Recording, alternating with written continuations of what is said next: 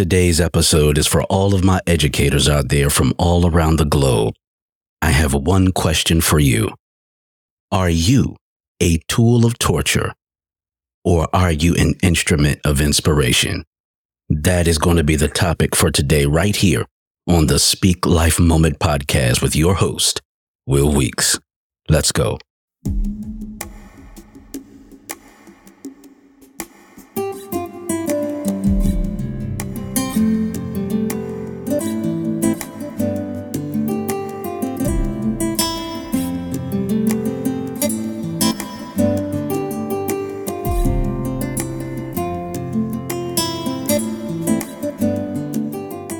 Thank you, everyone, for joining us today.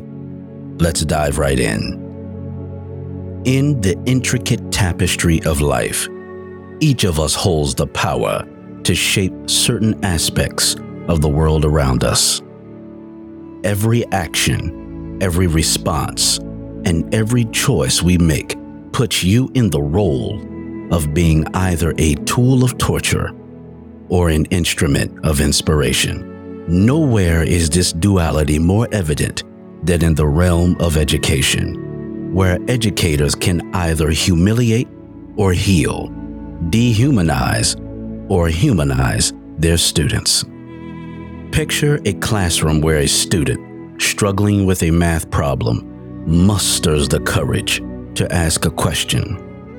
The teacher, frustrated by what they perceive as a simple question, the stresses of administrative requests, and challenges with their own personal lives responds with impatience and ridicule.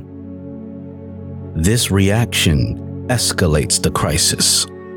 The student feels embarrassed, less likely to seek help in the future, and their self esteem plummets.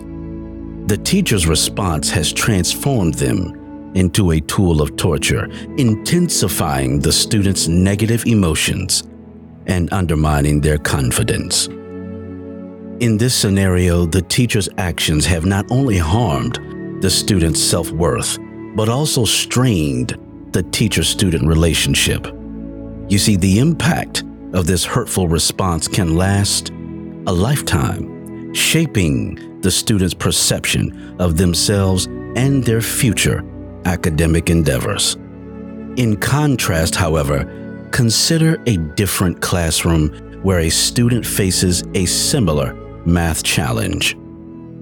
This time, the teacher reacts with patience and empathy, offering guidance and support. Their response de escalates the crisis.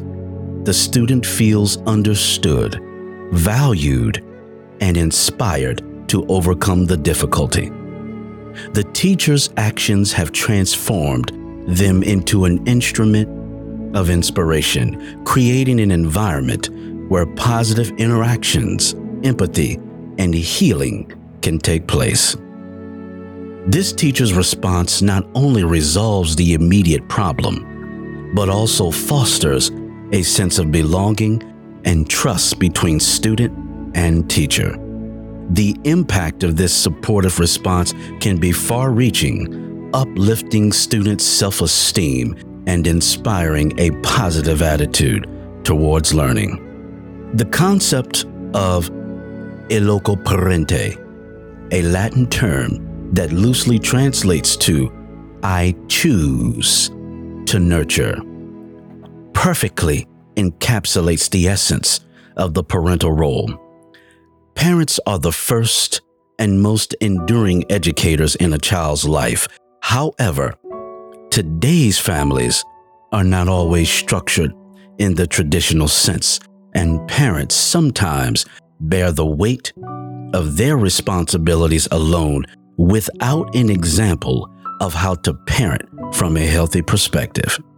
In this ever evolving landscape, educators often find themselves playing roles that transcend beyond teaching with the demise of the traditional family structure in many homes. They become parental figures more than they may realize. The influence educators wield over their students' lives is profound.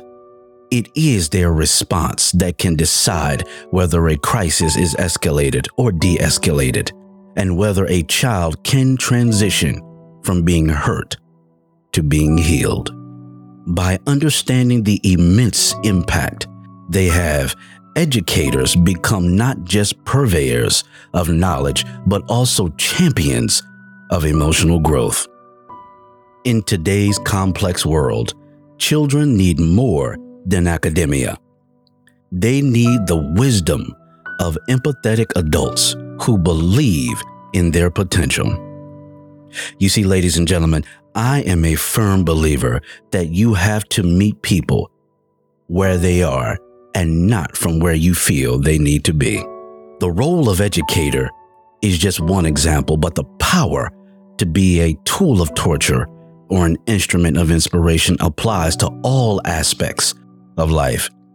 It is a conscious choice we make in every interaction, whether in the classroom, at work, or within our families. Recognizing this choice is the first step towards transformation.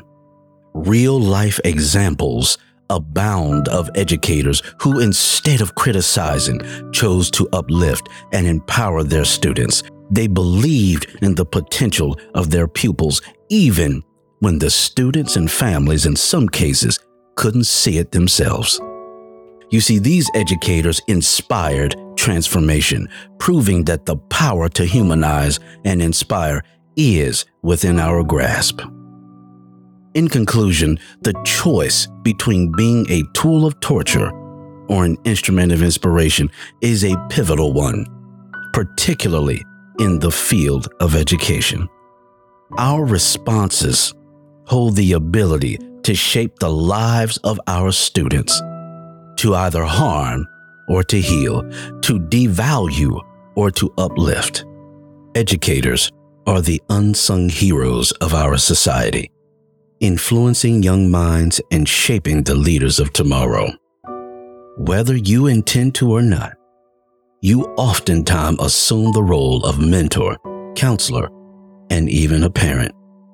And like a parent, you have the power to be an instrument of inspiration or a tool of torture. Your responses and your actions can either uplift or undermine. I challenge you on this day to every educator under the sound of my voice. Choose wisely which category you will belong to, either a tool of torture or an instrument of inspiration. You have been listening to the Speak Life Moment podcast with your host, Will Weeks. If this episode and others speak to the core of your heart, please take this opportunity to rate this podcast. You have the ability to do this at www.ratethispodcast.com forward slash SLMP, the acronym for Speak Life Moment Podcast. Once again, please rate and comment on this podcast at www.ratethispodcast.com forward slash SLMP. Also, if you would like to listen to this entire body of work, please visit our website at www.aboutweeks.live. Once again, that is www.aboutweeks.live. And I will see you again on the next one.